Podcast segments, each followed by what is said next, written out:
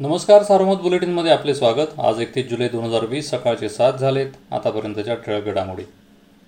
प्रधान जिल्हा न्यायाधीश हे साईबाबा संस्थान विश्वस्त व्यवस्थेच्या तदर्थ समितीचे अध्यक्ष असतील असे आदेश उच्च न्यायालयाने दिले आहेत. त्याचप्रमाणे मुख्य कार्यकारी अधिकारी हे तदर्थ समितीचे सचिव म्हणून काम बघतील आणि समितीच्या बैठकीत विषय निवडण्याचे अधिकार अध्यक्ष तथा प्रधान जिल्हा न्यायाधीश यांना राहतील असेही उच्च न्यायालयाचे न्यायमूर्ती एस व्ही गंगापूरवाला व न्यायमूर्ती एस डी कुलकर्णी यांनी आपल्या आदेशात म्हटले आहे.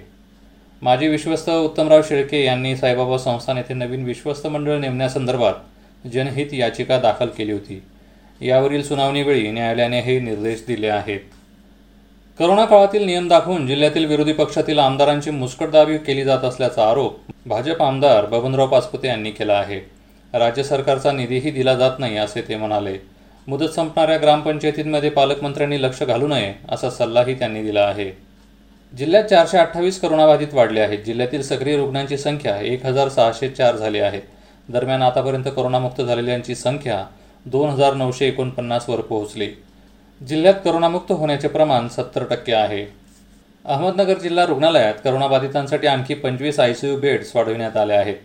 रुग्णालयात आता एकूण छप्पन आयसीयू बेड्स आहेत. श्रीरामपूर येथे करण्यात आलेल्या रॅपिड टेस्टमध्ये तालुक्यातील एकवीस जणांना करोनाची बाधा झाल्याचे स्पष्ट झाले. यात दोन पोलिसांचा समावेश आहे. तालुक्यात बाधितांची एकूण संख्या दोनशे अडोतीस झाली आहे. नेवासा येथील पोलीस ठाण्याच्या दुय्यम कारागृहातील एकवीस आरोपींसह लॉकअप गार्डवरील पाच पोलीस कर्मचारी करोनाबाधित झाले आहेत. संगमनेर तालुक्यात एकोणावीस करोनाबाधित आढळले. तालुक्यातील एकूण बाधितांची संख्या सातशे एक झाली आहे. कोपरगाव तालुक्यात करण्यात आलेल्या रॅपिड चाचण्यात पंधरा जण करोनाबाधित आढळून आले. राहुरी तालुक्यातील देवाळी प्रवरा हद्दीतील एका करोनाबाधिताचा मृत्यू झाला. तालुक्यातील हा पहिला बळी ठरला आहे. जामखेड तालुक्यात दिवसभरात अकरा जण करोनाबाधित आढळले. त्यात एकाच कुटुंबातील सहा जणांचा समावेश आहे. दरम्यान एका महिलेचा मृत्यू झाला. पारनेर तालुक्यात आठ तर शेवगाव तालुक्यात सात जण करोनाबाधित आढळले. दरम्यान शेवगावातील त्रेपन्न जणांनी करोनावर मात केली. कर्जत तालुक्यात दिवसभरात चोवीस करोनाबाधित आढळले तर एकाचा मृत्यू झाला.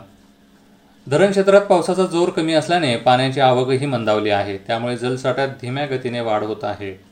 या होत्या ठळक घडामोडी सविस्तर बातम्यांसाठी वाचत राहा दैनिक सारोमत किंवा भेट द्या देशदूत डॉट कॉम या संकेतस्थळाला. नमस्कार.